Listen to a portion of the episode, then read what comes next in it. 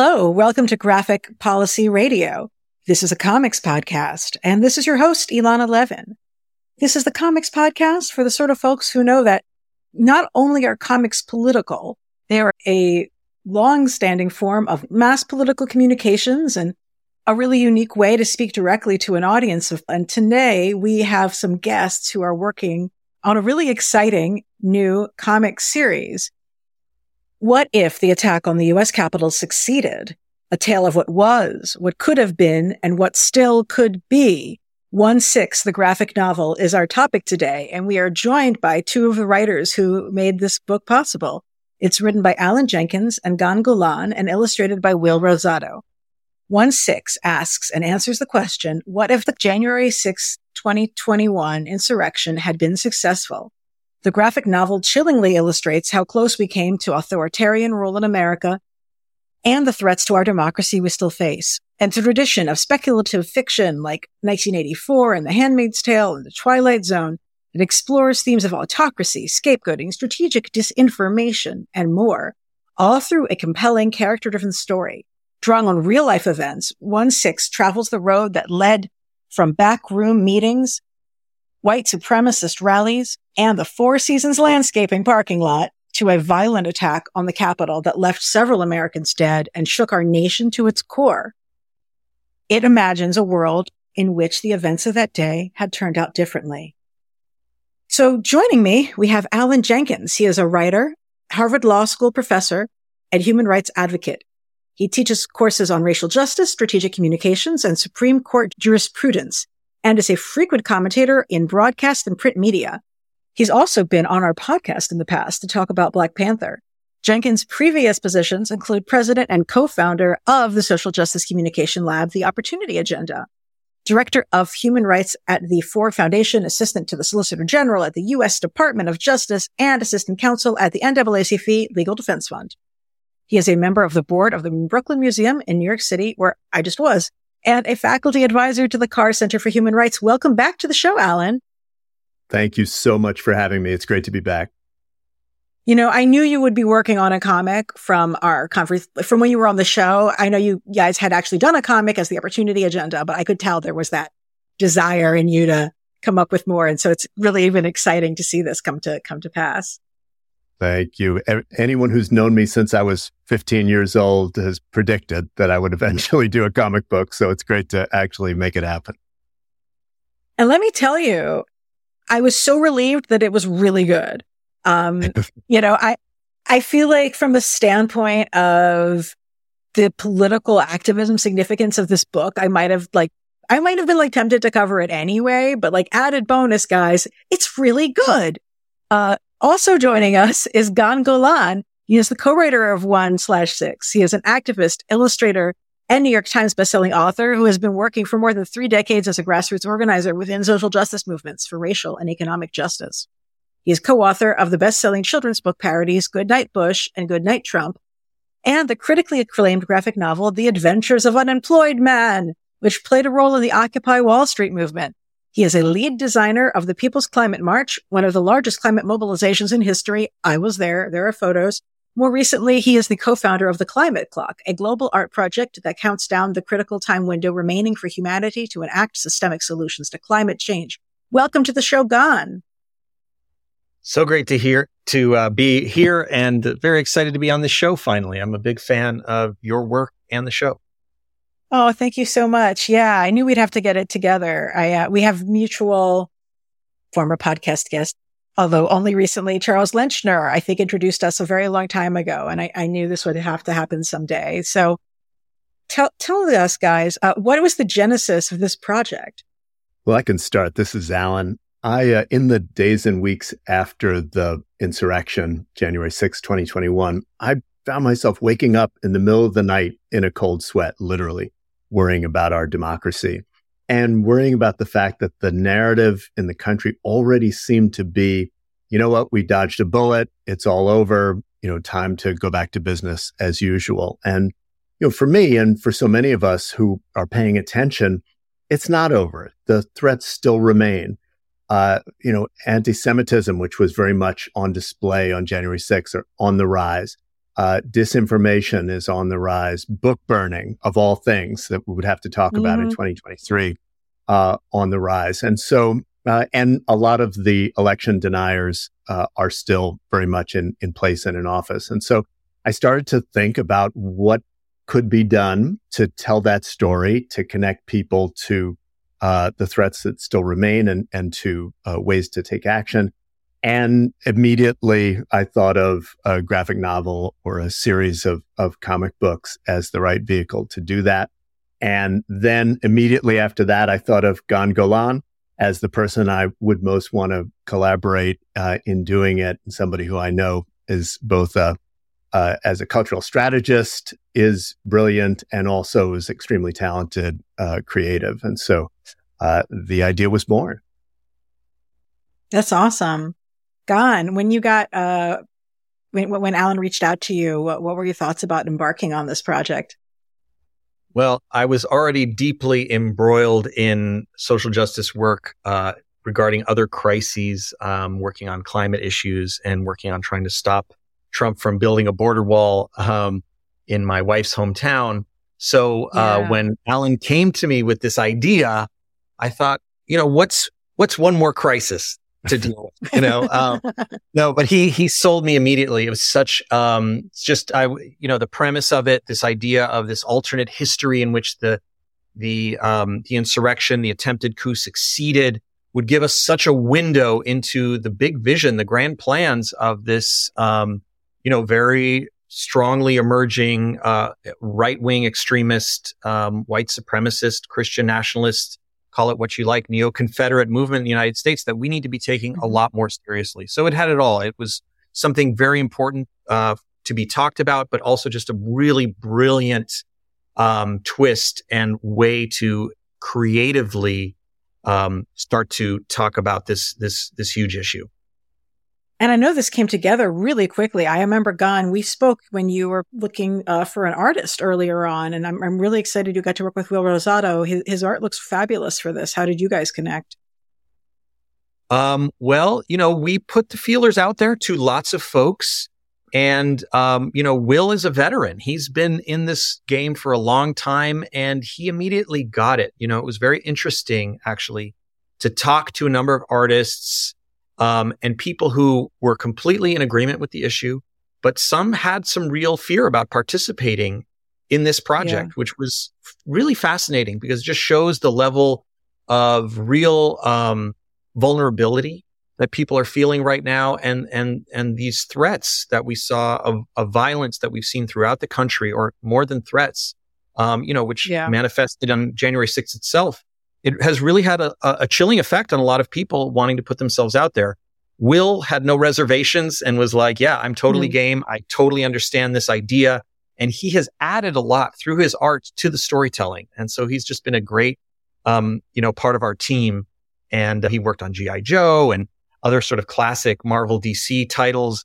Uh, but he most recently worked on La Borinqueña, which is sort of a Puerto Rican yeah. superhero that rises up in the, in the wake of the hurricane. And so, um, yeah, he's been right there with us and we've been having a lot of fun working with him. That's so cool. You know, I, I'm from the DC area originally, and I was really excited to know confirmation that the resistance is going to be based out of Ben's Chili Bowl. The specificity of that was like, yes, this is good. For those who don't know, that is a DC landmark, like long standing. Yeah. I don't even know how long the place has been open since long before anybody on this podcast was born, um, establishment. Yeah, they've been around since the late 1950s and are still going. And it's interesting that, you know, people who've spent time in DC uh, Im- immediately peg it, even though we don't mm-hmm. actually name a place where the resistance is. Uh, and uh, everybody else just thinks it's a fun connection to chili. So I- I'm glad you caught it. Oh, absolutely. Maybe. No, the, the comic has a really good sense of place and, um, you know, uh, that everything is just really freaking well done. I'm so glad to see it looking like this. And folks, this is available. How are you distributing it right now? It's on, it's online. Um, but like, what's the main distribution way for folks to get a hold of it? Yeah, so the digital version is available on uh, Amazon and also on uh, Issuu, ISSUU, which is a, a digital platform. And so we're talking, uh, I guess, third week in February. In a couple of weeks, the print version will be available. Uh, hopefully everywhere. It'll definitely be on Amazon. Nice. Uh, we'll, we'll be in comic book stores. And we're actually, because we got some support from a, a, a couple of foundations, we're going to make free copies available to pro democracy and anti discrimination organizations to use in their organizing, in, in educational efforts, uh, and you know just to to help get the word to people who might not otherwise uh, find it accessible. Yeah. So, like, what really are the goals of this project, and and why do it as a comic book? Well, you know, um, there has been a lot of reporting around January 6th. There was an 850 page report from the January 6th uh, committee, but that is only going to reach a certain amount of people. And we felt that a graphic novel is actually a way to bring these very important issues to a much broader audience and in a way that's much more accessible and clear. And at the same time, we could tell parts of the story that a journalist couldn't or an academic mm. couldn't or, you know, or it couldn't be said in the January 6th committee hearing report. And that is the speculative side of this story, which is really important because, uh, you know, we were at a very, we were very close to things going a different way on January 6th, which would have put yeah. us in a remarkably different reality, living in a very different country. Um, and those threats, those dangers actually still remain. And so we need to remain vigilant. We need to really uh, continue to keep these in mind. And um, this speculative fiction, sci-fi kind of approach to the story allows us to get into that, which is what we saw on January 6th was really just the tip of the iceberg of a much bigger vision for the transformation of American society. And so we wanted to tell that part of the story through this alternate reality timeline as well. And so, um, that's the bigger picture that I think we mm-hmm. have the flexibility to, to, to tell a story about, um, in a graphic novel form that you just wouldn't have in these other medium. Uh, but the cool part of what we're doing is that we want to make sure that the factual parts of our story are very clear. And um, Alan can speak more to this, but we have a really grounded part of the story, and that'll be apparent in issue number two, which is forthcoming um, in the known provable facts about January 6th. Um, and that will be clearly distinguished in the storytelling from the speculative pieces. So people will know the difference between the factual part and the speculative part, and that the factual part is incredibly uh, well researched and backed up throughout the story. Awesome. Yeah. You know, when you're putting together a story that is speculative about something that came so close to happening and also is just so close in time, we can imagine so many different things, but it has to, it has to pass a sort of sniff test, you know, because like we were all here, you know, we remember. How do you kind of spill out a speculation from something we were, we were here for, right? You know, one of the things we had the privilege to do is reach out to a lot of people who were experts of various kinds on uh, the insurrection and uh, in lo- its many dimensions. And I'll, I'll say mm-hmm. in a minute what I mean by that. So we talked to political reporters. We talked to some people who were there uh, uh, on January 6th, reporting on the Capitol. We spoke to people who were experts about disinformation, about uh, Christian nationalism, about white supremacy, and we asked them, "What are you most afraid of? Uh, you know, what could have happened, and perhaps more important, uh, more importantly, what are you afraid might come back?" Uh, how mm. would the hmm. world have been different? Uh, or how would the world be different if some of these forces were in control? And it was really chilling. Uh, you know, there's some stuff that was almost too chilling to include in, in a graphic novel, uh, form. Uh, but we tried to mostly go there. You know, when the president, when former President Trump, uh, in real, in the real world called, the media, certain media outlets enemies of the people what does that mean? Let's play that out. What, what consequences could that have had and what consequences could it have? Uh, when people were calling for suspending the Constitution or for, uh, you know, declaring martial law. These are all real things that people with significant power and influence were calling for. uh, ahead of, and in some instances during January 6th. And so we took those things. We, you know, kind of uh, looked at the full list. We couldn't, you know, it's got to be a dramatic and efficient story. So we couldn't use them all. But Gan and I then spent many, many hours in a, a closed room, uh, you know, walking through how these things might play out and how they could be told in a dramatic, interesting, engaging form. And we're still doing it. So, uh, you know, as Gan mm-hmm. mentioned, chapter two, the, the second issue is grounded uh, significantly in real events as well as some fictional ones. And we'll be clear about which is which. But, you know, this new stuff coming out now from the, uh, the Dominion uh, voting machine lit, uh, litigation, for example, we're learning new things that were happening at Fox News. Uh, and uh, I have, as Gan mentioned, we, you know, we've really fact checked all of the true things. And so I have two fantastic research assistants, uh, Emily and Jennifer, who are constantly bringing new stuff to me and saying, "Hey, you know, this should really be included." So it's it's been a, a you know an interesting blending of a creative process a generative process and also kind of a research and academic process. What was something, I mean, you know, it's an interesting question also about like making decisions about what you actually maybe don't want to run because it's maybe too much inspiration perhaps for people to do like counterintelligence work, like to have to think about those sorts of questions. Yeah. I mean, one other thing I'll add, and, and Gan may have more to say about this we do not want to give anyone any ideas.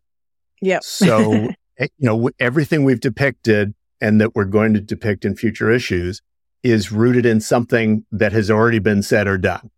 Uh, and we're just mm. taking it to its logical and in sometimes, uh, in some cases, extreme, uh, you know, endpoint. But we're not trying to plant any seeds. Uh, and, you know, that happens in pop culture where the, the, you know, the character that you think is the villain actually becomes the hero for uh, you know people who have a different perspective. So we've we've tried to be pretty clear about that. And then you know there's some things that we you know we want this to be available to younger folks, uh, to a range of audiences. And so mm. you know there's some things that this is part of the power of of comic books you can allude to without having to show. And sometimes it's more chilling, mm. uh, but less graphic, if you will, uh, by doing it that way. Totally. Um, so how did you guys design your core cast and the particular point of view characters who we, who the story is told through? Yeah, well, we wanted to really show how the events of January 6th impact real people. This isn't just an abstract political issue about democracy. This is about how it affects our, our daily lives, whether we're political and consider act, ourselves activists or we're, or whether we're not. Um, and we created four fictional characters.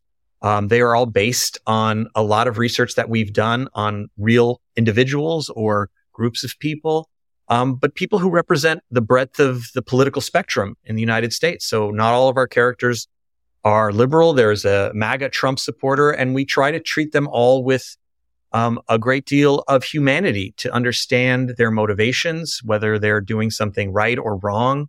Um, how do people find themselves in these situations and how are their lives transformed um, on January 6th? All of our characters are, are really, uh, their lives are, are thrown upside down um, by the events of that day. And um, that's both what, um, you know, defines their, their future, but also what brings them together and that they are also a metaphor for you know the transformation of the country that would happen um, if the if the coup had been successful.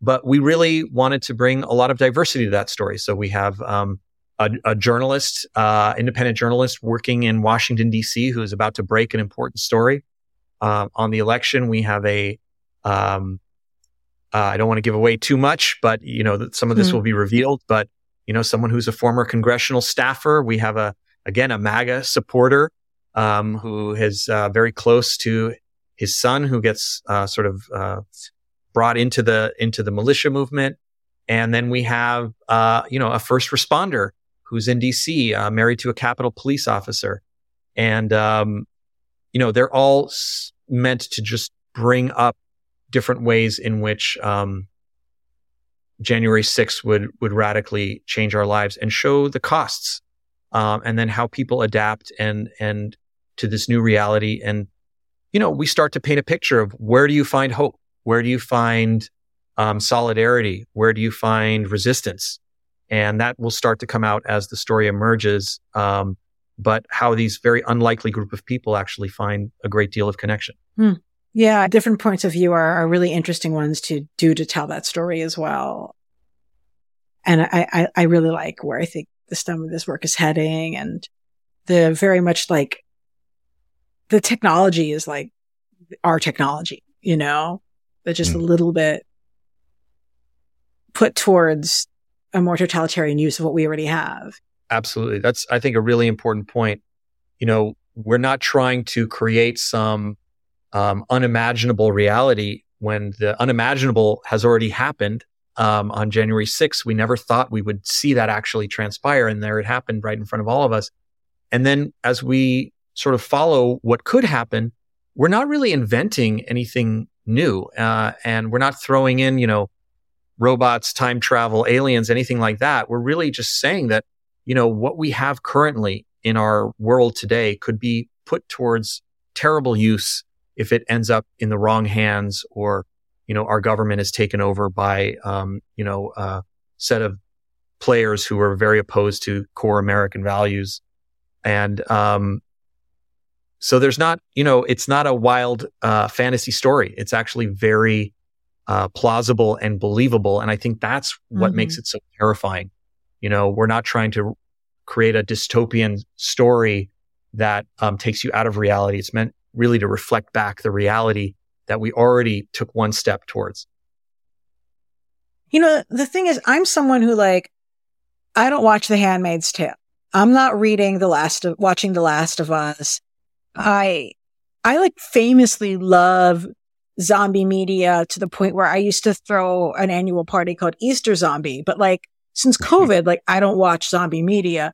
I, uh, there's all kinds of dystopian things that I just do not partake in right now because things are too terrible. And I was surprised to find that I actually was a, I, I wasn't triggered by this. Do you know what I mean? But like you, I agree. This is completely good, possible to happen this time around. I mean, you know, we see what's happening. Ron DeSantis is full on fascist. Nikki Haley is full. I mean, they're all just like this, you know. Um, uh, but I, I was sort of surprised that I that I was actually able to be excited and into it. And it wasn't like too scary, even though it is really scary. Um, I don't know. Maybe it's that, maybe it's some of the places that you're going or things that I've thought about. I'm not sure. Um, but I would say if you're listening to this, listeners, like me as someone who's really delicate around certain things right now, I was still able to read this and I, I found it exciting you know what? Here's what it was. It's so much from the standpoint of people who are about to do something about it. Mm. I think that's what makes it something that you can read and enjoy. Yeah, I'm I'm really glad to hear you say that. And you know, as I noted, that's why you know that's what triggered me to to uh, contact Gan and and work on this project was because I was feeling helpless uh, mm-hmm. and uh, and worried at the same time. And so, you know, we intentionally have created characters in a scenario where people are trying to solve the problem. They're trying to address the the challenges to our democracy uh, and to the idea that we all have equal dignity. And we don't know if they're going to succeed or not. We certainly don't know in the first issue. Uh, but it's not about just things happening to characters who we care about. It's about, you know, characters who are definitely struggling with trauma and, uh, you know, very challenging circumstances. And all of them are doing something about it. And what we'll see mm. over the hmm. course of the issues is them coming together to both fight about what to do and to occasionally uh, do it together. That I hope is what both makes it entertaining and also makes it hopeful uh, in a way that would be, you know, perhaps hard to read if it were, uh, you know, headed in the other direction. Yeah, yeah. I mean, I have to say, you know, I don't know, folks listening to the show, you've probably been like, wow, the show is not coming out as much as it was at one point. I'll tell you, I got COVID in December. I'm still struggling. And, you know, dealing with this in a context in which the president is claiming that the ongoing global pandemic is over, uh, is very disheartening. But, um, just the other week, I testified on Zoom city council hearing about the need to maintain masks in medical settings and on transit and to keep PCR testing available. Like my COVID was only positive on a PCR test. It, it never turned positive on a home rapid mm. test. They're not as accurate. Um, and having done that, I felt so much better afterwards. I, it was such a good and empowering experience. And, you know, I, am an organizer. Like when crisis happens, I, I don't, I go and I do things about it because that's how I process it. Um, and I guess, you know, there's a big piece of that that's also self care, but like, I, I, I think that, yeah, like seeing people do something about it, making people feel like they can do something about it and bringing some agency is important to keeping you like from despairing. It really is the antidote and antidote. Yeah.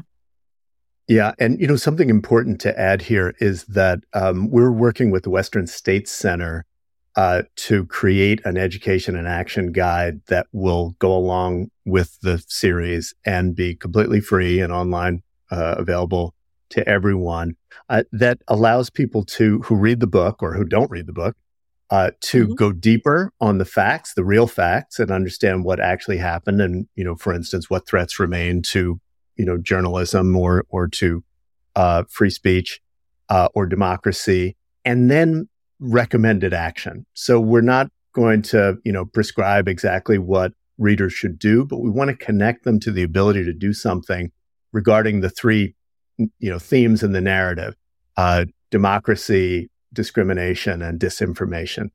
And that's really important. It's, you know, it's, it's an important part of this work uh, we didn't want to make the, you know, the comic book a lecture because that would have been deadly and none of us would have wanted to mm-hmm. read it mm-hmm. ourselves. Uh, but we wanted to make sure that people who wanted to take additional steps could do that. And so we'll, you know, the guide will connect them to organizations, but also give them ideas about what they could do on, on their own. Uh, and that's, that's a critical part of this. And Western State Center has been a really great partner in moving that forward. That's so cool. I love a toolkit. Um, it's, it was good to see that coming out with it. I think, you know, giving people action steps and, and partnering with an institution is, I mean, Alan, we, all three of us have been in nonprofit land forever.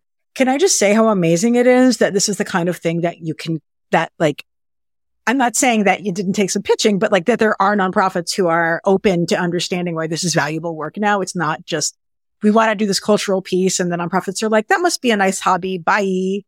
You know, it's, it's really shifted. Yeah, I, I, you know, like like both of you, I've been part of the the nonprofit industrial complex for a long time. I'm just you know newly sprung uh, in the last couple of years. I'm, I'm uh, you know in academia, but I have to say, and I've said this to Gan, I have never gotten so many yeses so quickly from potential partners, from potential funders. We did a Kickstarter uh, and raised, uh, exceeded uh, ultimately our uh, goals. And so I, you know, I think the idea is the right one. I think the timing is right. And, you know, I think we're, we're a good team, but I have no illusions that w- without Gan, you know, with a, who has a track record of successful graphic novel, uh, this would not have, you know, there would have been real questions about execution. Uh, but I, have been very pleased about uh, the support and collaboration that we've gotten. You know, that's true. I, like making a comic is a, a new form, is a different form of writing from any, from anything else. Was there anything that surprised you in the process as you guys were working on this together? Uh, I think we're continually surprised um, in that, you know, graphic novels are a very specific and unique way of storytelling. Um, they have a lot in common with film, um, being a visual medium. Uh, but you know, you have to think differently to create a compelling story. It is a story that's told page by page. The way that time unfolds in comics is so different than it in, uh, unfolds in prose or in film. And uh, we were just talking about this today, how much you sort of have to do in film. You know, you shoot all your footage and then you edit it at the end. Uh, in comics, you sort of have to do your editing all up front before you commit to sort of shooting your scenes or actually drawing out the comic and storyboards. And so, um, yeah, it's very unique and you need to understand where its power lies and how to bring, you know, have that serve the story. Um, but that's sort of the beauty of it. I mean, we couldn't have gone out and made this as a film, but we can produce a graphic novel and it's still one of those few medium where you can tell an epic story that is within reach of a, of a very small team of creators. And sometimes, you know, it's a single person who creates an entire graphic novel start to finish. So I just think, you know, it's, it's a way to sort of punch way above your weight. Um, if you have mm. a hmm. good story to tell and become part of those conversations that, you know, um, you wouldn't normally have access to now that you have this thing to leverage. And, and we saw that with the release of our first issue. We got some really great press. And um, that would have been, you know, if we tried to make the film, that would be happening two years from now, uh, after maybe the story is as relevant as it is now. Yeah. Um, and yeah. if we had tried to just write another news article, it would have gotten lost in, you know, in the mix. And so this was a really great strategic intervention to launch this conversation or keep this conversation about January 6th going, um, using a graphic novel, which, um, no one else had done at this scale around the subject. So, um, it has a real power. And, um, I think mm-hmm. the more creators take advantage of that to tell serious stories that are timely and are relevant to what's happening right now, um, I think we'll have, you know, more exciting stories to read about. Um, but also it's a way for activists and, and social movement organizers to really move the conversation and um, bring people in, recruit people, drive people towards forms of action they can take out in the world. Um, yeah, it's, uh, I think it's, there could be a lot more really great, timely, uh, social movement graphic novels out there. Totally. Um, you know, I also was thinking about you had brought on Will Rosado. Like it's interesting, like with his work on GI Joe, for example, the way that that felt relevant to this is very interesting. Because, you know, I was a kid watching the G.I. Joe cartoon in the 80s. I have not read much in the way of the contemporary comics. And I know that the politics around those are actually more complicated and nuanced because it's being written by folks who have the freedom to do so often. Um, but, you know, it's interesting thinking about that like contrast from this story that was initially created specifically to be pro military propaganda, but also had like really good diversity. it was, it was the army of the future, but, uh, it was still the fucking army. yeah. Well, let's just say, uh, Will's skills have definitely come in handy. Uh, because when we just say, you know, militia guy storms, uh, you know, office, then yeah. he's yeah. all the details are there. He knows how to draw. You know, yeah. all, all, the things that come with, uh, you know, with that type of character. And so, you know, the, there's a, there's a, you know, this sort of dystopian authoritarian element in the story, um, that uses technology, that uses military gear and all that stuff. And, you know, that, that was, uh, you know, a breeze for him. So he's actually used a lot of that background, I think, to, to enrich the story that we're telling. As you guys were doing the actual news research, like, what is something that you learned that was just really surprising for, as people who all followed the news already, as you know, our majority of people listening to this have followed the news already. What was something that you'd uncovered in that research that just really caught you off guard? Good or bad? Well, yeah, you know, an early conversation we had was with a reporter who is, has been covering the uh, grand jury investigation in Georgia that mm-hmm. has just um, wound up. And, you know, he said to us, look, the, the big story here is not about the uh, attack on the, the physical attack on the Capitol. He said, you know, that was a last ditch thrown together effort when everything else failed. But you guys need to take a look at the fake elector scheme, at the strong arming of, uh, you know, election officials, at the threats the you know attacks, the uh, you know the the uh, planned kidnapping of Governor Whitmer in in uh, Michigan and the yes. forming of other capitals. They said that you know that's the real plan.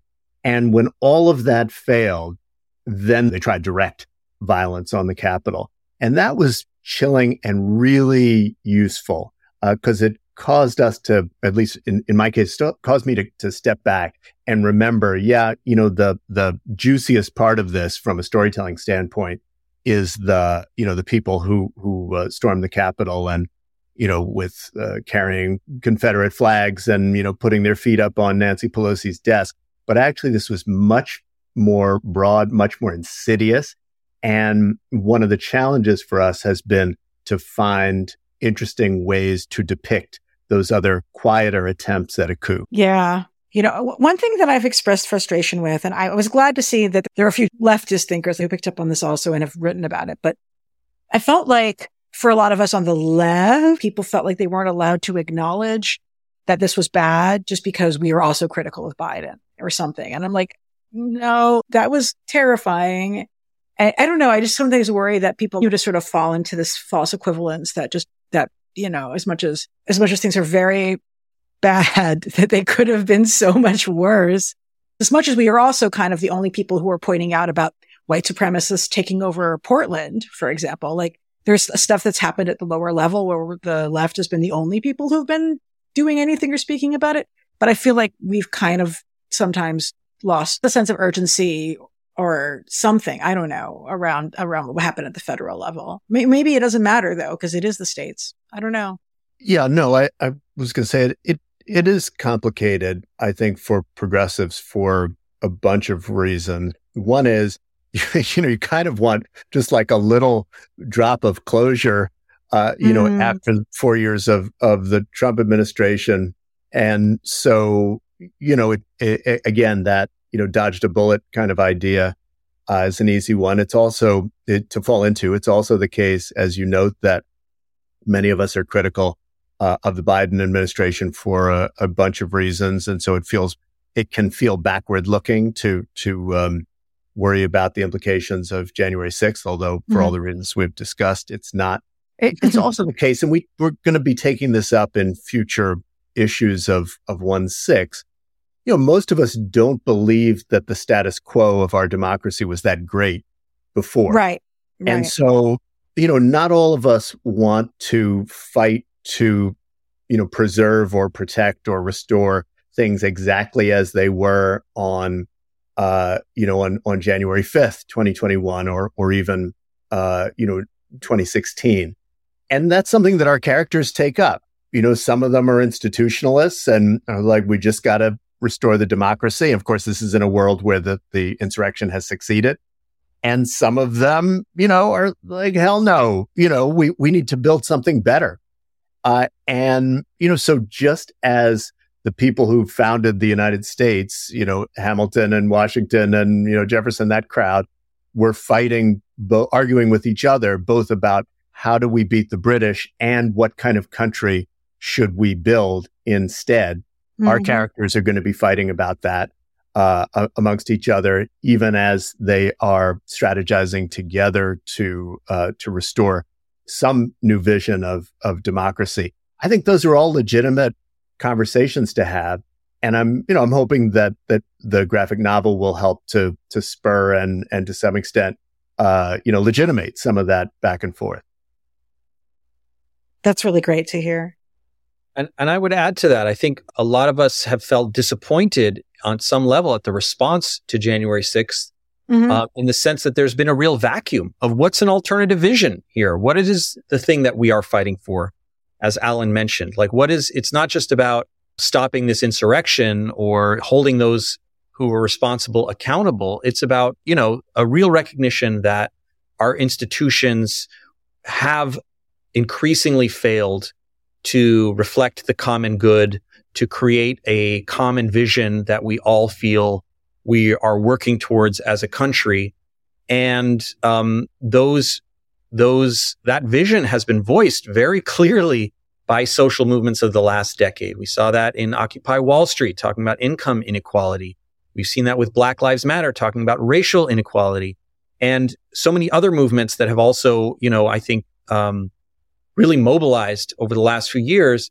And we haven't seen that same level of visionary thinking reflected in many parts of our political system. And, you know, the best antidote towards, you know, some horrible dystopian vision is something that gives people hope that we feel we can all be a part of and is worth fighting for. And I think that has been absent from the national conversation and the Biden administration. And so there's has been, I think, a, a lack of energy. It's it's just not um, as Alan said, defending the status quo. It's about building something new. And it really yeah. is something that we can't abdicate our own responsibility for creating. Um, you know, if political leaders are not willing to offer that, and you know, right wing fascists are very um, motivated around their vision, we need to be out there and actively um, constructing and fighting for the vision of the world that we believe um, not just we want to live in, but is you know healthier for human beings and the planet. And um, and that's you know the, a role that the left has traditionally played, and I think it's something that we're being called upon again to do. Um, and mm-hmm. that is really going to be the best antidote towards this growing fascist um, movement in the United States. It's true because it just seems like the Democrat establishment um, is unaware how they all like it's like you they almost killed you. You know this right? And yet they're like we're going to have a bipartisan bill. It's like they mm-hmm. just tried to kill you. They just tried to kill you. Why do you think this is going to happen any differently now? Yeah you know uh, something that makes me think of is uh, as i was just teaching this in my in my classroom a couple of weeks ago you know after the civil war uh, at the end of the Civil War, President Lincoln and then especially President Johnson, uh, uh, Andrew Johnson, after uh, President Lincoln was assassinated, you know, they wanted to go back to business as usual. You know, all's forgiven, come back mm. into the Union. Uh, you know, w- will slavery's over, but we don't really care how black people get treated uh, mm-hmm. for the mm-hmm. most part. And it was a set of radical Republicans. The Republicans at that time were the party of, of, uh, you know, abolition and, uh, greater freedom who said, you know, hell no. And, uh, you know, crafted the 13th, 14th and 15th amendments to our constitution and, uh, you know, engineered the reconstruction effort that brought the first uh, black men into Congress and allowed, you know, lots and lots of black men to vote uh, and, you know, the federal government was protecting their rights. And then, you know, as a country, we got tired of that and Reconstruction ended. And that's when we were plunged into almost 100 years of Jim Crow discrimination and lynching and the like. And so, you know, that same, you know, conversation is relevant now. Uh, you know, is, is all to be forgiven. And, you know, it, it's, uh, you know, reunion is more important than reconstruction and uh, and realization of our democracy, or are we going to fight for it? Uh, you know, in the uh, you know political realm. And so, you know, we're hoping a few more people will choose the latter uh, as a result of engaging with this book. Even if the US had actually finished fighting the Civil War and actually committed to Reconstruction, we wouldn't still be having the reconstruction now, which is still what's happening now, you know? No, that's it's right. Just... and we, you know, we saw that, that, you know, we, yeah. we saw who was occupying the Capitol and what symbols they were carrying, the Confederate flag, uh, and uh, symbols of all things of Auschwitz, uh, and mm-hmm. just vile anti-Semitism, uh, and anti-immigrant xenophobia and nationalism those are, are of a piece to your, to your point, Ilana. We, uh, have never, or at least, you know, after a brief period of acknowledging the kind of transformation of our country into a true multicultural democracy that had to be done, uh, we, we lost interest in that and we're still fighting those battles. You know, the Charlottesville, the massacre and the fight, fight the right, uh, protest, uh, if you want to call it that, mm-hmm. uh, that happened there was spurred by uh, you know, Confederate monuments, uh, the removal of Confederate monuments that were put up decades after the Civil War to reinstitute the notion of white supremacy and to alter the history of what the Civil War was about. Uh, and you know, if we don't grapple with that, uh, it's it's only going to continue to repeat itself. And I think it speaks to some of the core motivation for the book, you know, which is in part about memory and making sure that the significance of what happened on January 6th and really understanding the full breadth of it is not something that we forget, not something we sweep under the rug. There's been, you know, since day one, there were attempts to whitewash it and to basically gaslight the country and um, make us really not acknowledge the severity of um, what happened on that day and what its intentions were precisely so that we don't go deep, that we don't really address um, the the breadth of this uh, sort of neo-fascist movement that's grown in the United States and has been, again, it's not a grassroots movement. It has been funded very heavily by mm-hmm. uh, by uh, a lot of billionaires out there, and um, to protect their interests, and and also not deal with the you know the deep um, bigotry and racism that is at the core of so much of it. And um, it's almost like we don't want to um, really look clearly at how uh, deep this uh, this kind of illness has been, and as a result, we're not really effectively addressing this problem uh, of white supremacy and economic inequality in the United States. And um, you know, we Trump famously said on January 6th, remember this day forever. You know, and mm-hmm. he was, of course, invoking that in a heroic sense. And yeah. you'll see how that plays in, uh, in our comic book in this alternate rea- in alternative reality, but it's really part of the objective of what we've created. We want people to remember this day forever. And the reason we called it one six, one slash six is so that it is evocative of other days that we remember so clearly, right. like 9 11. And that this should hold a place in our memory as significant as these other incredibly traumatic days in our history. Because if we forget things like this, um, you know, the, the likelihood of them happening again is, um, is increased. And as we were saying, that, you know, the, the insurrection never really ended. Uh, it didn't end on January 6th and the forces that, uh, mobilized on that day were really the expression of a lot of deeper things that had been in the works for a long time. And those are still out there. And so we need to not just remember what happened, but really um, dig a lot deeper on where all this stuff came from and where it might lead us. Truly, I sometimes can't believe that Trump is not still literally in the Oval Office. I'm amazed that things went down the way they did in real life. So it's very easy for me to see this and be like, yep, yep. I also feel and understand the ability for it to happen again because it feels so unlikely that it didn't happen that way, I guess. One of the things I noticed is that you guys are using some of the social media posts from Trump in sort of the upcoming promotional materials, but we don't really see his physical presence in this much. Uh, was there an artistic decision around how you wanted to depict or not depict him, like his physical presence in the comic? Yeah, it's it's something we've discussed uh, a lot, and so yeah, to your point, uh, you you don't really see him uh, in issue one, but his presence is very much felt. So you you know yes. you see the golden idyllic statue, uh, you hear his or you read his voice. Uh, coming from drones and loudspeakers, and there's that kind of Big Brother esque uh, piece, and you know he he's much more present in uh, in upcoming issue two, which is mm. uh, as we've said, set in real events. But we didn't want to make this about Trump. Uh, you know, nobody wants to look at you know more Trump images. I know, uh, God. And, you know, and I think you know more importantly for us, if Trump disappeared tomorrow, we would still be living with Trumpism and mm-hmm. the, mm-hmm. the threats to to of authoritarianism and bigotry and disinformation. And so, you know, we wanted to to um, you know kind of reflect that yes, Trump was very much a catalyst for this uh, episode and era in our nation's history.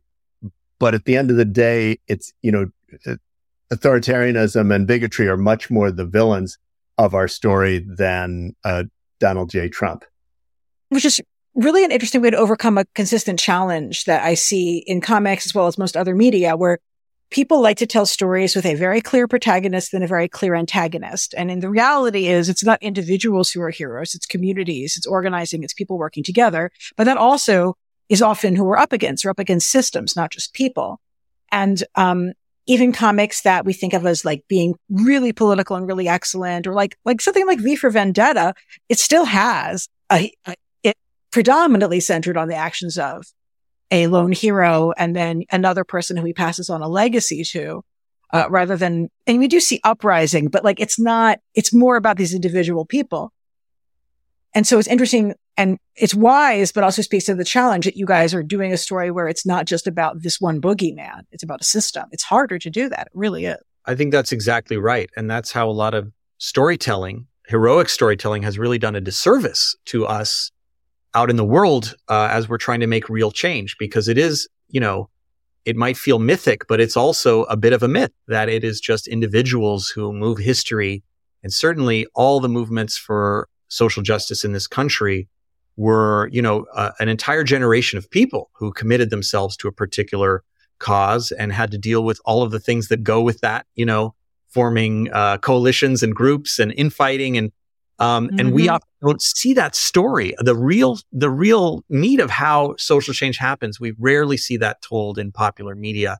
And as a result, people get a wrong idea. You know, it's all about individual heroic action. We're all a Jedi with a lightsaber doing something really dramatic, which if you know in social movement circles is like could be really, really bad toxic behavior, you know, just some mm-hmm. lone narcissist trying to grab attention. Um, the, the process of social change is much deeper and much richer and you find, I think, much more valuable things in it. And anyone who is engaged in organizing or social movement work is the feeling of community, belonging, solidarity, and, and really finding common cause with people who share not just your values, but values that are about protecting all humanity, protecting nature, um, protecting each other.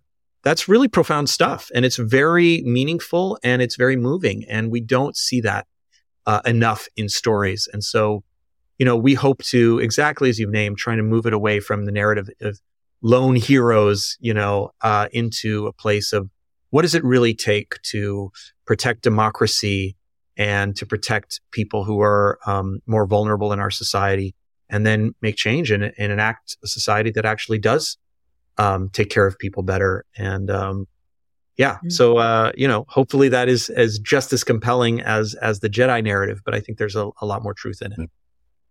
Yeah. And I would add on, on the side of villains, you know, I think, um, two things. One is some of my favorite stories, uh, have, uh, villainy with nuance and villainy of, you know, systems and, and, uh, aspects of human behavior. So I'm going to date myself, but the original Twilight Zone, uh, Rod Serling uh, mm-hmm. the what my favorite episode was uh, the monsters are due on Maple Street, which if, yeah. You know, people who haven't seen it, uh, where basically a town tears itself apart over prejudices and fear and scapegoating and finger pointing.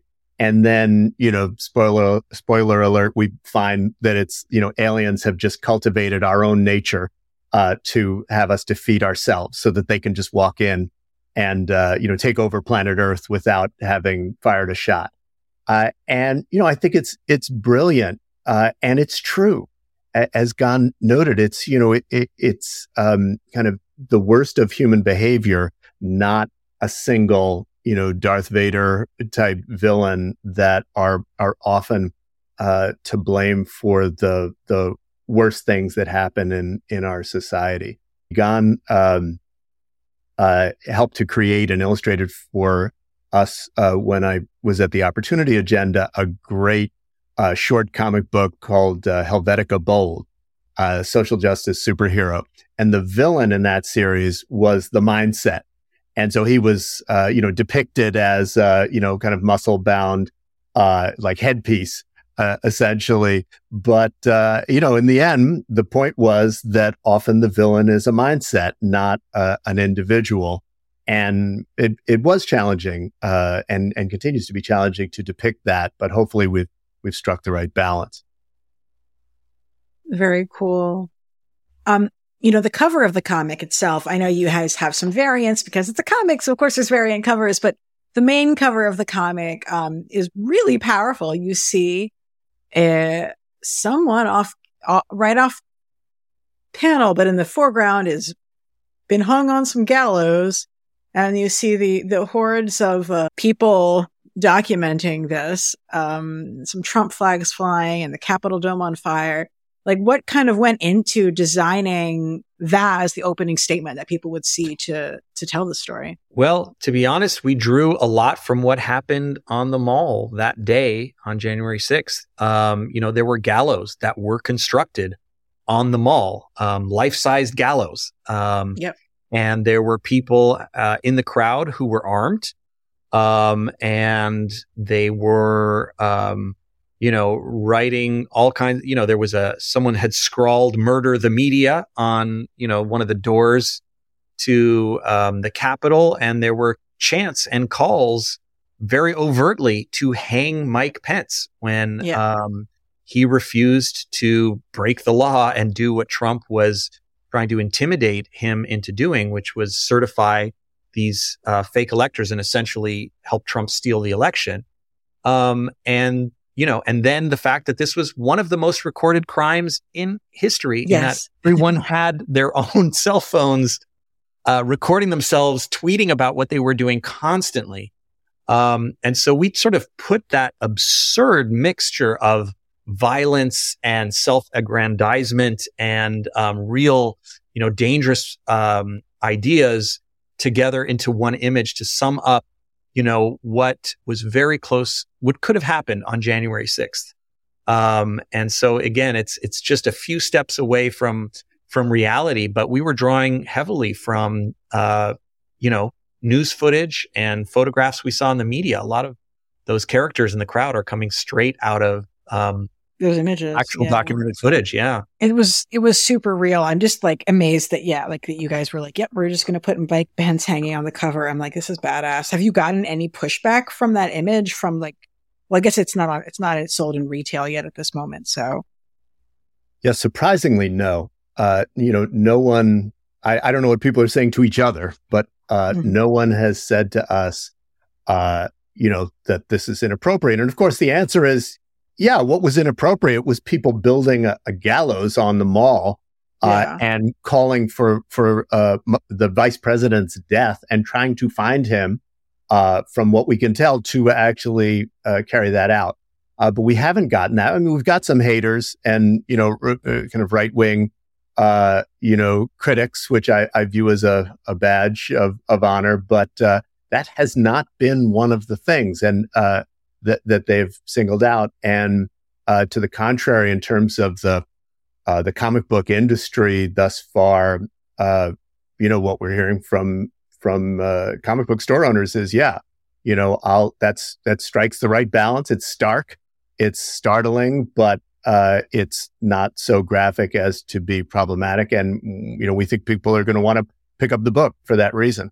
That's really awesome you know, you mentioned some of the inspirations for this comic, things like 1984 and The Handmaid's Tale. And you cite those because those are also books that we all know and recognize and that mean something to us. But what are some of the lesser known inspirations for the book that you might not put in your promotional material because like people haven't heard of it, but that maybe our listeners would be interested in checking out? Movie, book, whatever it is. Yeah, well, I mean, I can start. I one of my main inspirations for this was the What If series uh, that Marvel did as a comic mm. book in the 70s mm. and has since done, you know, on Disney Plus. And actually, I, I would say done really well. Uh, I liked the Disney Plus series, but I, I have, you know, up in my attic, what if number one, the premise of which was, what if Spider-Man had joined the Fantastic Four?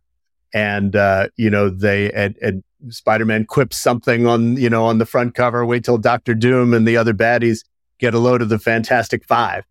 Uh, and, mm-hmm. you know, that I bought that as a kid and it captured my imagination and the, the idea of alternate timelines. And, you know, of course, the watcher is the narrator. And, you know, the, I just found it to be really freaky and interesting. And, you know, it's, it's taken, I won't say how many decades for uh, Hollywood to catch up to the notion of the multiverse. We're just now seeing, you know, uh, uh, you know, uh, lots and lots of films, the Doctor Strange film, and of course, uh, Everything Everywhere All at Once, which is my favorite film of of the last twelve mm. months. Uh, so, you know, all of that for me uh, in the comic book book sphere was has been inspirational here. just that this is a medium where you can do that, and it doesn't. It's no more expensive to create uh, you know, a, a, world that's different, really different from our own than to, to create the actual one. And it, has been really fun to be able to do that. You know, I was always uh, really intrigued by alternate reality stories since I was a kid. Um, and one that uh, I love that was one of the first comics, I, mainstream comics I read as a kid was the Days of Future Past series from the X Men, um, you know, which they made into a very forgettable movie. I actually remember the comic, you know, where your character Wolverine and Kitty Pryde are, you know, uh, thrust into an alternate future. I think Professor X is already dead, and they have to basically defend themselves against all these sort of authoritarian, nightmarish threats. But really, the story is about if you could go back in time and change things, what would you do? And I think that's so much at the core of so many multiverse stories is about choice. Um, and going back to that moment where we made a choice where, you know, reality took a different path and a different timeline was created. And we're really getting to the heart of that by telling a sort of political multiverse story in that we are faced with a really profound choice as to where we want to go as a society and as a country? Are we going to give in to sort of this, these neo-fascist ideas that have destroyed so many societies, in fact? Um, or are we going to fight for our democratic values and fight to protect uh, everyone in our society? And I think, um, you know, the multiverse uh, in our story presents us with that with that clear choice, not just on what happened on January 6th. But of course, like all great dystopian stories, it's a power of painting this dystopian reality to sound the alarm bell and make us very uh, vigilant on um, the reality that could happen and how we must work to avoid it. And um, so, seeing the future, all these great science fiction stories, and deciding which one we want, I think is uh, a great science fiction trope, but it's also at the core of I think, what we need to do as a country right now. That's awesome. Well, thank you so much for joining us. Remind our listeners where they can pick up the comic and, and also where they can keep up with both of your work online. The comic book is available in digital form on Amazon right now uh, for Kindle and on uh, issue ISSUU uh, for everyone else. It will be available early March uh, in print uh, definitely from Amazon and in uh, hopefully in a comic book store near you. And so I hope that your listeners will go to a comic book store near them and say, Hey, I hear this amazing book is coming and mm. can you order it? We're trying to, to pierce the, uh, uh diamond uh, comic book distributor infrastructure and, and get distributed that way. But demand is really going to help. Uh, also, please, uh, I hope your listeners will go to one6comics.com. So it's O N E S I X comics.com. You can, uh, there are links to buy the book, but also to get our education and action guide when that's available and just to sign up for more information.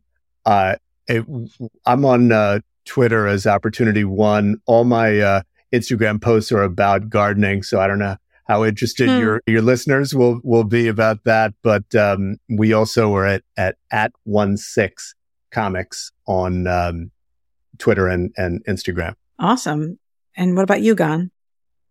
I try and stay off the socials uh, for my mental health, but um, you can actually find me at uh, another project I'm doing, uh, the climateclock.world, climateclock.world. Don't forget the world. Um, and you can see some of the work that I'm doing on climate change. But um, certainly feel free to sign up on our website, 16comics.com, and reach out. We'd love to hear uh, what people feel about this comic and, um, you know, engage in a deeper conversation with you about what we all can do about this together.